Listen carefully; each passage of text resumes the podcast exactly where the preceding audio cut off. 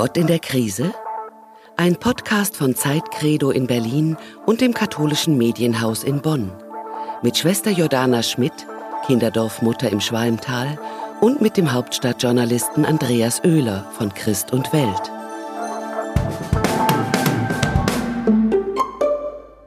Hallo Nonne. Hallo Journalist, wie geht es dir? Du, ähm, ich bin ein bisschen nervös, weil heute marschieren Leute auf Berlin zu, die alle glauben, es gibt kein Corona. Naja, wir werden sehen, ob es danach Corona gibt oder noch mehr Corona gibt. Aber ansonsten, ähm, du bist im Urlaub. Äh, mhm. Was beschäftigt dich? Mm, ich bin mal so ein bisschen unsere ähm, Kommentare durchgegangen, ja. wie Leute reagieren auf, auf unsere Podcasts ähm, die Leute, die mich kennen, die, die finden das ja gut, also die, die wissen ja, wie ich bin, aber ich merke immer wieder Leute, die mich nicht kennen und die einfach nur Nonne hören, ähm, dass die mit ganz viel Vorurteilen da irgendwie an mich rangehen und ähm, mich als unausgeglichen oder weiß ich nicht was ähm, bezeichnen oder vermuten, wo ich denke, alle, alle Schwestern müssen, denen muss ja irgendwas fehlen, ja, weil die vielleicht eher oder weil sie ehelos leben. Und das finde ich immer so faszinierend, wie wir Menschen aufgrund einer Aussage über einen Menschen gleich so ein ganzes ja, äh, Szenario aufbauen, wie der wohl sein mag.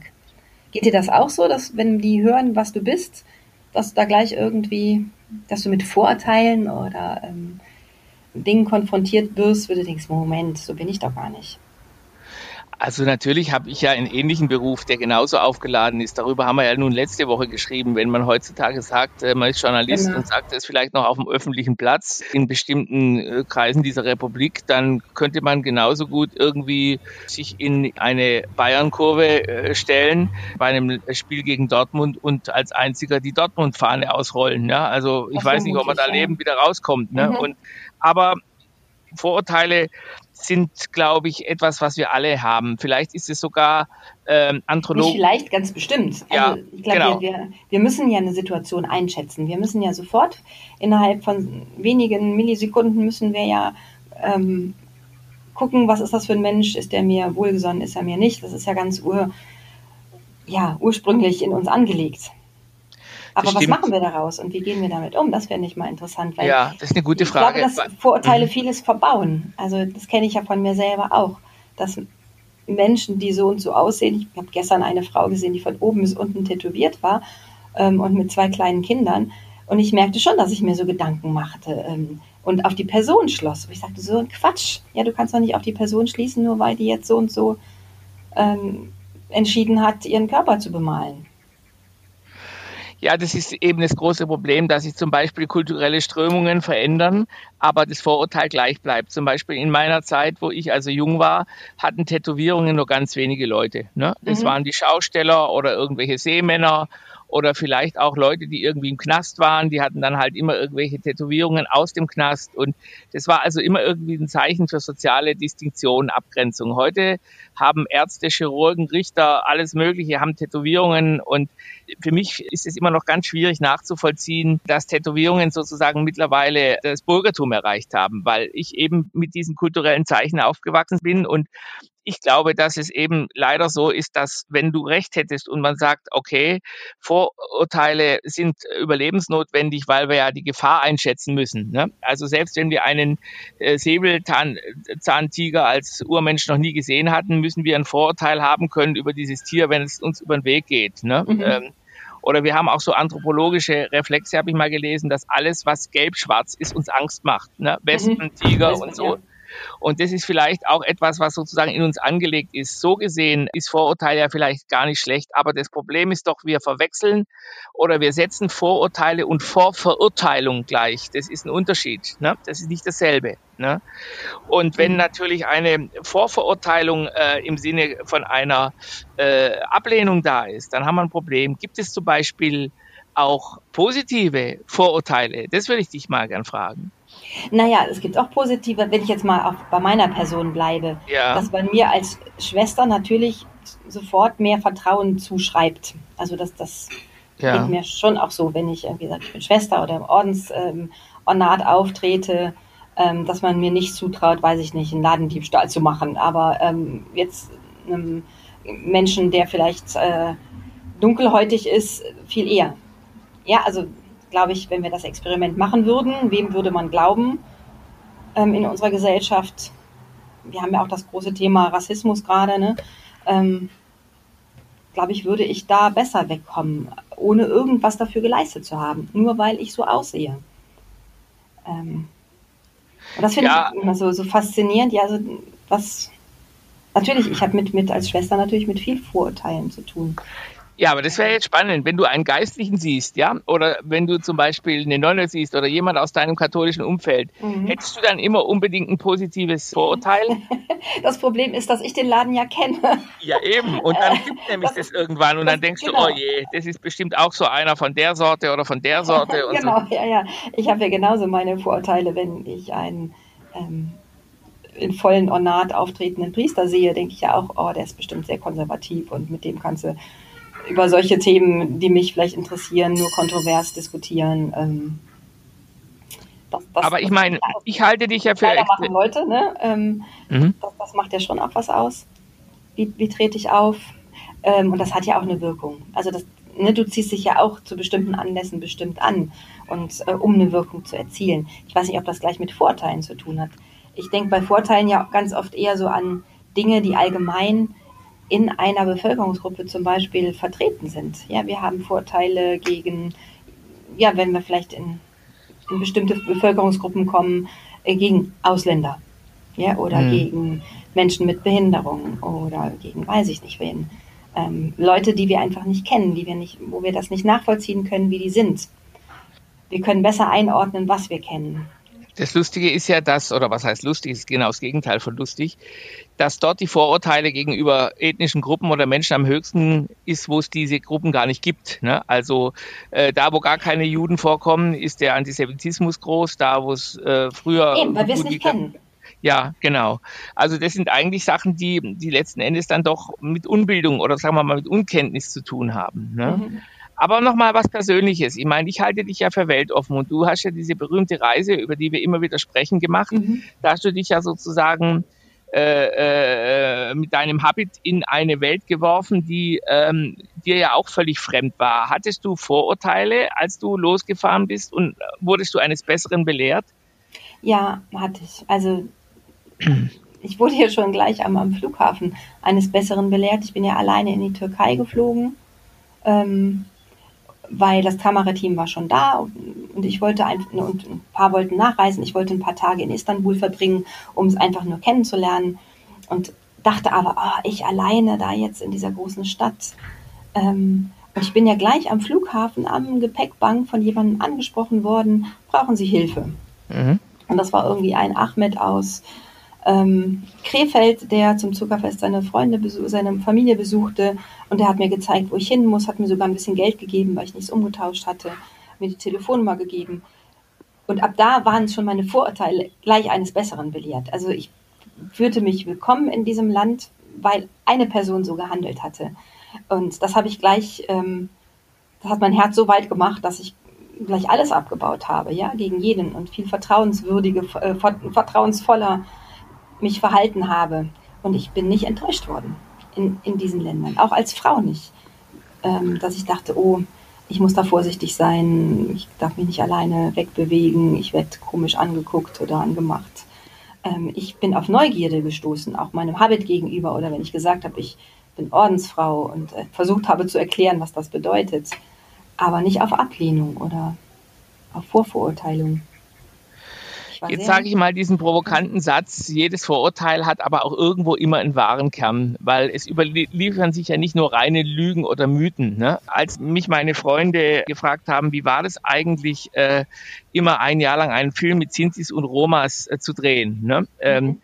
dann sagte äh, die, na, sind deine Vorurteile, die du vielleicht gegen sie hattest, irgendwie aufgehoben worden? Dann sage ich ja, zum Teil ja, aber es sind andere Vorurteile, die andere hatten, vielleicht bestätigt worden. Ne? Dass sie mhm. zum Beispiel eher ihre Kinder nicht in die Schule schicken und dass sie da, da gar keinen Sinn dafür haben und und, und so weiter und so fort. Da habe ich das immer klein geredet und als ich dann mit ihnen zusammengearbeitet habe, habe ich gesehen, dass es wirklich ein massives Problem war ne? oder mhm. so. Also es ist nicht so, dass das alles falsch ist und man müsste die Vorurteile dazu benutzen, um zu gucken, was ist an einem Phänomen dran und wir müssten uns alle überprüfen. Ne?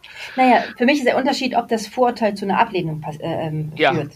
Ja, also ja. Vorurteile sind ja an sich nicht schlecht, wenn ich irgendein Urteil oder eine Einschätzung treffe und, und vielleicht vorsichtig bin. Aber wenn ich dann eine Ablehnung habe, nur aufgrund von Vorurteilen, das finde ich schwierig. Ja, unser Problem ist aber halt, dass wir Vorurteile ja nicht, wie wir jetzt gerade so tun, persönlich immer mit Begegnungen bilden oder lassen, sondern es sind ja kulturelle Pattern, Muster, die wir teilweise in die Wiege gelegt bekommen. Ne? Mhm. Ähm, äh, spiel nicht mit den Schmuddelkindern, halte dich fern von denen, geh nicht in, in die Gruppierungen, zum Beispiel seit Köln, seit diesen Bahnhofsereignissen, wo, wo die arabischen Jugendlichen äh, mhm, die, ähm, äh, die Frauen angegriffen haben, ähm, ist das Bild der arabischen Jugendlichen extrem äh, äh, sagen wir mal, äh, als negativ konnotiert. Hier im Mauerpark in Berlin läuft es großartig. Da stehen die Afrikaner neben diesen Jugendlichen. Da haben wir überhaupt gar keine Probleme da würden solche Vorurteile erstmal gar nicht greifen. Also wie schnell bilden sich Vorurteile und wie schnell kriegt man sie vor allem wieder los? Ne? Ne? Das ist ja das Eigentlich nur gegen, mit, mit anderen Berichterstattungen oder mit, mit anderen Erfahrungen. Also ich kann meine Vorurteile nur abbauen, wenn ich eine andere Erfahrung mache. Also, dass ich solche Bilder im Kopf habe, ja, da kann ich mich auch nicht von frei machen. Ähm, wenn ich eine andere Erfahrung gemacht habe, gehe ich mit einem anderen Vertrauen da rein. Wobei ich bei dir immer lustig finde, du bist ja wirklich jetzt als Schwester in einem katholischen Kosmos, wo man also an keinem Haus vorbeigehen kann, in kirchliches, wo nicht irgendein Kalender von Missio hängt, wo nicht irgendein schwarzes Kind oder ein schwarzes oder von afrikanischen Missionsstationen erzählt wird. Gerade du müsstest doch als Weltkirchenvertreterin überhaupt keine ähm, Vorbehalte haben gegenüber anderskulturellen, weil die römische Kirche macht uns ja vor, dass unter Jesus Christus sozusagen alle Völker äh, sich vereinen können. Ne? Das ist auch so. Also ich habe tatsächlich keine Vorteile gegen Menschen mit anderer Hautfarbe, im Gegenteil. Ja. Aber ich merke, dass dass natürlich Situationen aus Menschen andere Personen machen. Ja, also, und das geht mir bei Deutschen genauso wie bei, bei Menschen anderen Hintergrundes. Ähm, ich glaube, da kann ich gut differenzieren, dass das nichts mit Hautfarbe zu tun hat. Ich kann aber auch bemerken, dass mir Dinge fremd sind, wie ähm, Menschen reden. Also ich habe zum Beispiel, haben wir gestern noch hier drüber geredet, ähm, Menschen aus Polen, wenn sie Deutsch sprechen, hört sich das härter an. Ja. Also einfach ähm, ein bisschen für uns fremder, als, als wenn wir miteinander sprechen. Und die meinen das nicht so. Die meinen nicht, dass sie besonders ähm, aggressiv jetzt sprechen, sondern ja. weil einfach sie durch ne, den Akzent, da hört sich das für uns anders an und ähm, das macht was mit uns. Und das sich bewusst zu machen, Moment, der ist jetzt nicht gerade super sauer auf dich, der spricht so, weil er diesen Akzent hat. Und das wirkt auf dich so. Das Klärst du das manchmal, dass du sagst, hören Sie mal zu, also mich nee, befremdet irgendwas und ich würde gerne wissen, ob, ob, ob ich da falsch liege oder, oder nee, ob ich sie. Nicht mit den Leuten. Mhm. Mhm. Aber ich kläre das für mich oder jetzt mit, mit meiner Freundin hier. Ähm, was ist das? Und dann kommen wir dahinter, Moment, das ist das. Der ist eigentlich ganz nett. Ähm, das hört sich nur für uns gerade so an, als ob der irgendwie und so. Also wir können vielleicht festhalten, Vorteile gibt es, wir können uns nicht davon freimachen. Manchmal sind sie ganz nützlich, wir sollten sie nur reflektieren und vorsichtig mit der Äußerung sein. Also ja, aber ich muss sagen, ich, ich will noch einen Schritt weiter gehen vielleicht. Ich, ich habe mich neulich selber ertappt, wo äh, in einem Park ein offensichtlich, glaube ich, Menschen mit, mit Migrationshintergrund, der, glaube ich, zu den Flüchtlingen zählte, mit einem wahnsinnig nagelneuen, mindestens 5000 Euro schweren Elektrofahrrad gesehen habe. Ne? Und mein mhm. erster Gedanke war, und das, da schäme ich mich und habe mich drei Tage lang darüber geärgert, wieso, wie kommt der jetzt zu diesem Fahrrad? Ja, also mhm. vielleicht arbeitet der als Assistenzarzt in, in der Charité, ich weiß es ja nicht, aber man, ich habe mich so furchtbar mhm. über mich geärgert, dass ich jetzt sozusagen diese Frage überhaupt stelle, wie der zu diesem Rad kommt, ja. Äh, ja. Und, und, und, und da, da denke ich dann, wie kriegt man diese Muster aus dem Kopf? Und ich glaube auch nicht, dass es unbedingt immer nur das Reisen ist, äh, was uns davor schützt. So. Und gleichzeitig haben wir Angst vor einer zu großen Naivität. Das ist also ein Dilemma, das uns wahrscheinlich bleibt. Ne? Mhm. Einstein sagte mal, es ist leichter, ein Atom zum, zu zertrümmern als ein Vorurteil. Ne? Ähm, ich denke aber, selbst wenn ich denke, also wenn ich schreibe oder mir von irgendwas ein Bild mache, mache ich ja auch ein Vorurteil. Ich spekuliere, das könnte so und so sein. Ne? Und mhm. äh, da ist es ja irgendwie auch gut. Also wir müssen einfach versuchen, Regelmechanismen für uns zu finden, die den anderen davor schützen, dass wir ihn im Schaden mit unseren Vorurteilen. Ne? Ja, und ein bisschen vorsichtiger damit sein, das auch zu äußern. Also ja. das finde ich gefährlich, ähm, einfach irgendwas reinzuhauen, die sind so und so. Keiner ist so und so, wie ich das denke. Weil jeder ist ein, ein individueller Mensch, ja. Ähm, und da ein bisschen zu differenzieren, das wünsche ich mir echt mehr. Meine letzte Frage an dich. Haben deine Kinder ne, Vorurteile? Haben Kinder überhaupt Vorurteile oder sind die viel offener gegen alles? Oder merkst du die, oder wann bilden sich die Vorurteile bei Kindern raus? Das interessiert mich. Ich glaube, das ist tatsächlich eine Entwicklungssache. Also meine, meine Jüngste, die jetzt gerade drei geworden ist, ähm, die geht noch sehr unvoreingenommen auf alles zu, weil sie sehr viel Vertrauen in die Welt hat und sich bei mir sicher fühlt. Also das hat, glaube ich, viel mit dieser Bindung zu tun. Ähm, die traut irgendwie keinem was, was Böses zu. Und ähm, sie fängt jetzt gerade an, sich ähm, äh, vor Tieren Angst zu haben, also so ein bisschen mit der Angst zu spielen. Ja.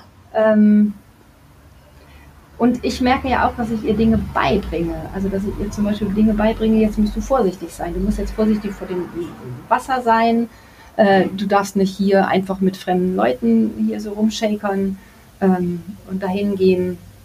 Das sind ja Dinge, die ich ihr beibringe. Und das wird irgendwann anders sein. Ne? Das wird ja. sie das verinnerlicht haben.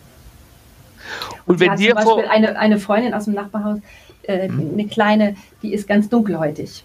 Und da das merken die gar nicht. Also ich glaube, das ist denen egal. Also da merke ich immer, dass die wirklich da ganz unvoreingenommen aufeinander zugehen. Das ist ein Kind. Und mit dem können die spielen oder eben nicht spielen, je nachdem. Ne? Wenn die Krach haben, geht das nicht. Ähm, aber das hat nichts mit der Hautfarbe zu tun. Das merke ich ziemlich deutlich. Und das finde ich schon faszinierend, dass das sich irgendwann aufbaut. Und da müssen wir uns dann an die eigene Nase packen, wie vermitteln wir ihnen das, ne? dass, dass sie das dann irgendwann doch haben.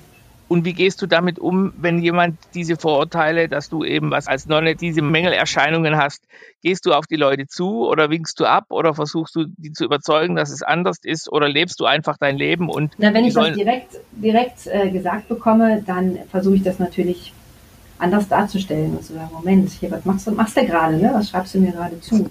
Ähm, wenn es mir zu dumm ist und zu platzt, dann lasse ich es auch einfach, weil ich merke, manchmal kann man mit Menschen auch nicht reden, weil dann haben die ihre Vorurteile so fest zementiert, ähm, dass es keinen Zweck hat und nur sehr viel Energie und Kraft kostet. Aber es macht nichts mit meinem Selbst, weil ich weiß, dass ich anders bin oder dass wie es mir geht ja. und was ich bin. Und ich habe mich in meinem langen Leben, ich habe in meinem langen Leben beschlossen, äh, Vorurteile, die es über mich gibt, nicht zu zerstreuen. Äh, ich lächle und winkle, äh, winke, wenn einer zu mir sagt, ja, du bist auch einer dieser Schmierenfinken. Und im Privatleben kriege ich oft gar nicht mit, was die für Vorurteile haben. Ich denke, die werden schon ein Urteil über mich bilden. Wenn Gott äh, mhm. ein Vorurteil gegen mich hätte, das wäre ein Problem. Aber mhm. davon gehe ich aus, dass das erstmal nicht der Fall ist. genau. Und das gibt auch eine Sicherheit bei mir. Das ist mir Egal, und manche Vorteile stimmen ja vielleicht. Vielleicht bin ich ja in manchen Sachen unausgeglichener, weil mir was fehlt. Kann ja sein. Aber ähm, dann denke ich immer, ja, und was fehlt dir? Eben, genau. Ja, also das denke ich immer. Ja, manche Sachen mögen vielleicht genauso sein, aber na und hast du richtig Soll erkannt, sein. Mensch. Genau. Genau. Gut, so, also. Und jetzt gehe ich schwimmen. Ja, siehst du? Und ich habe das Vorurteil, dass ich habe das Vorteil, dass der Bademeister aufpasst, dass du nicht ertrinkst, ja. ist das ein Vorteil? Ich ja. weiß nicht. Gut. Eine Erwartung ist das. Eine Erwartung ist das, genau. genau. Ja, okay, ich wünsche eine schöne Woche. Ja, Viele bis Grüße nächste Woche. Berlin. Tschüss. Danke. Tschüss. Das war ein Podcast von Zeit Credo in Berlin und dem katholischen Medienhaus in Bonn.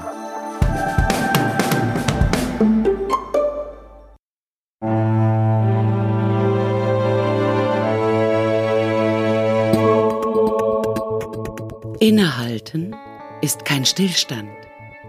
Innehalten weitet den Blick. Auch wenn wir gerade alle Abstand wahren, Zuversicht braucht Zusammenhalt. Wenn Sie mehr wissen wollen, wie wir Zuversicht im Alltag stärken können, schreiben Sie an innehalten.zeit.de.